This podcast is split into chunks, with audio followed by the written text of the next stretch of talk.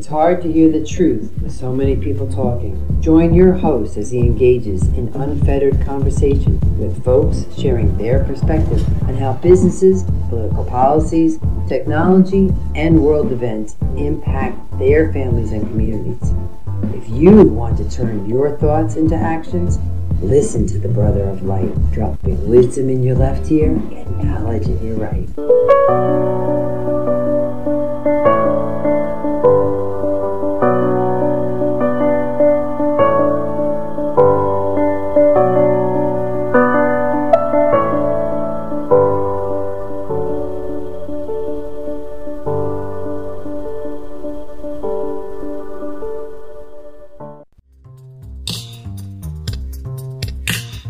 Hello, folks, and welcome to another episode of Folkes Unfettered. I'm your host, Gene Folkes, and today is Wednesday, and we're starting a new segment that we're calling Wisdom Wednesday.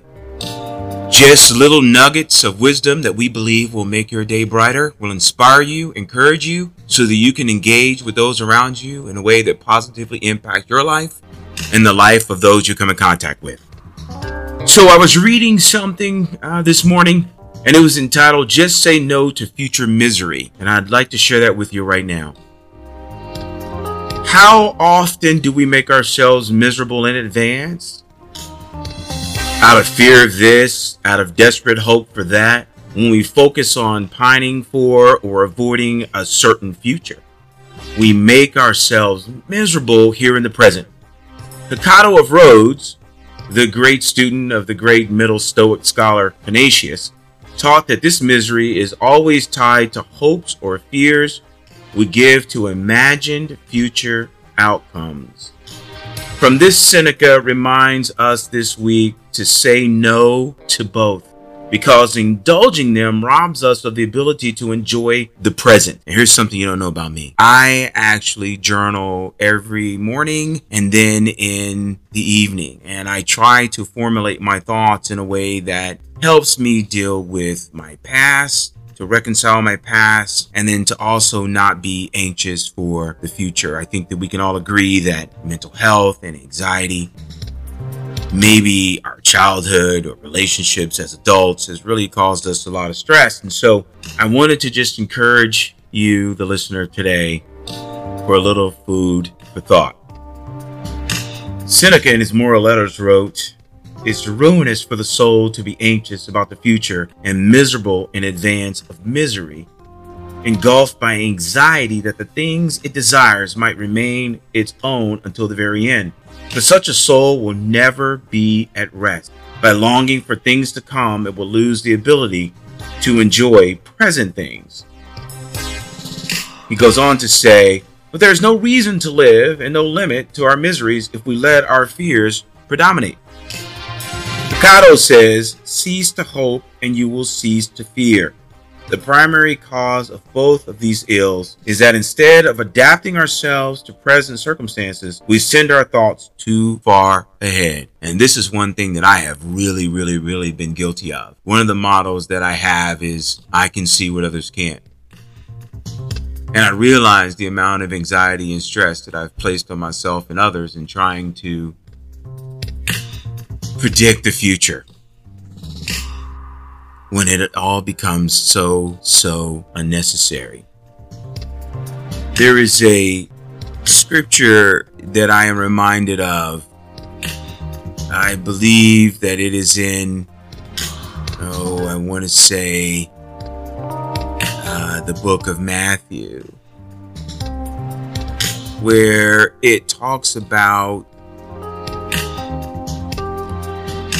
Jesus says, Therefore I say to you, do not worry about your life, what you will eat or what you will drink, nor about your body, what you will put on. Is life not more than food, and the body more than clothing? Look at the birds of the air, for they neither sow, nor reap, nor gather into barns, yet your heavenly Father feeds them.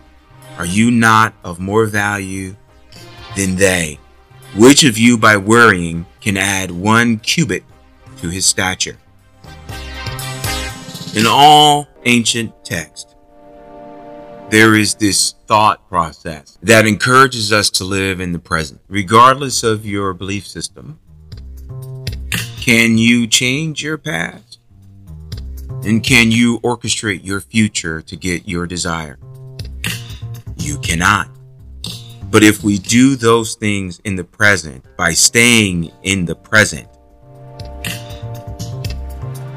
then tomorrow will absolutely take care of itself and we will be able to think through our processes in a way that brings us closer to our purpose and help us to be purposeful to those around us. Once we realize that we are powerless about yesterday and that we cannot change tomorrow, then we can find joy in living in this very present moment because this moment is all we have. Now, I don't mean in some reckless, careless, callous kind of way where we are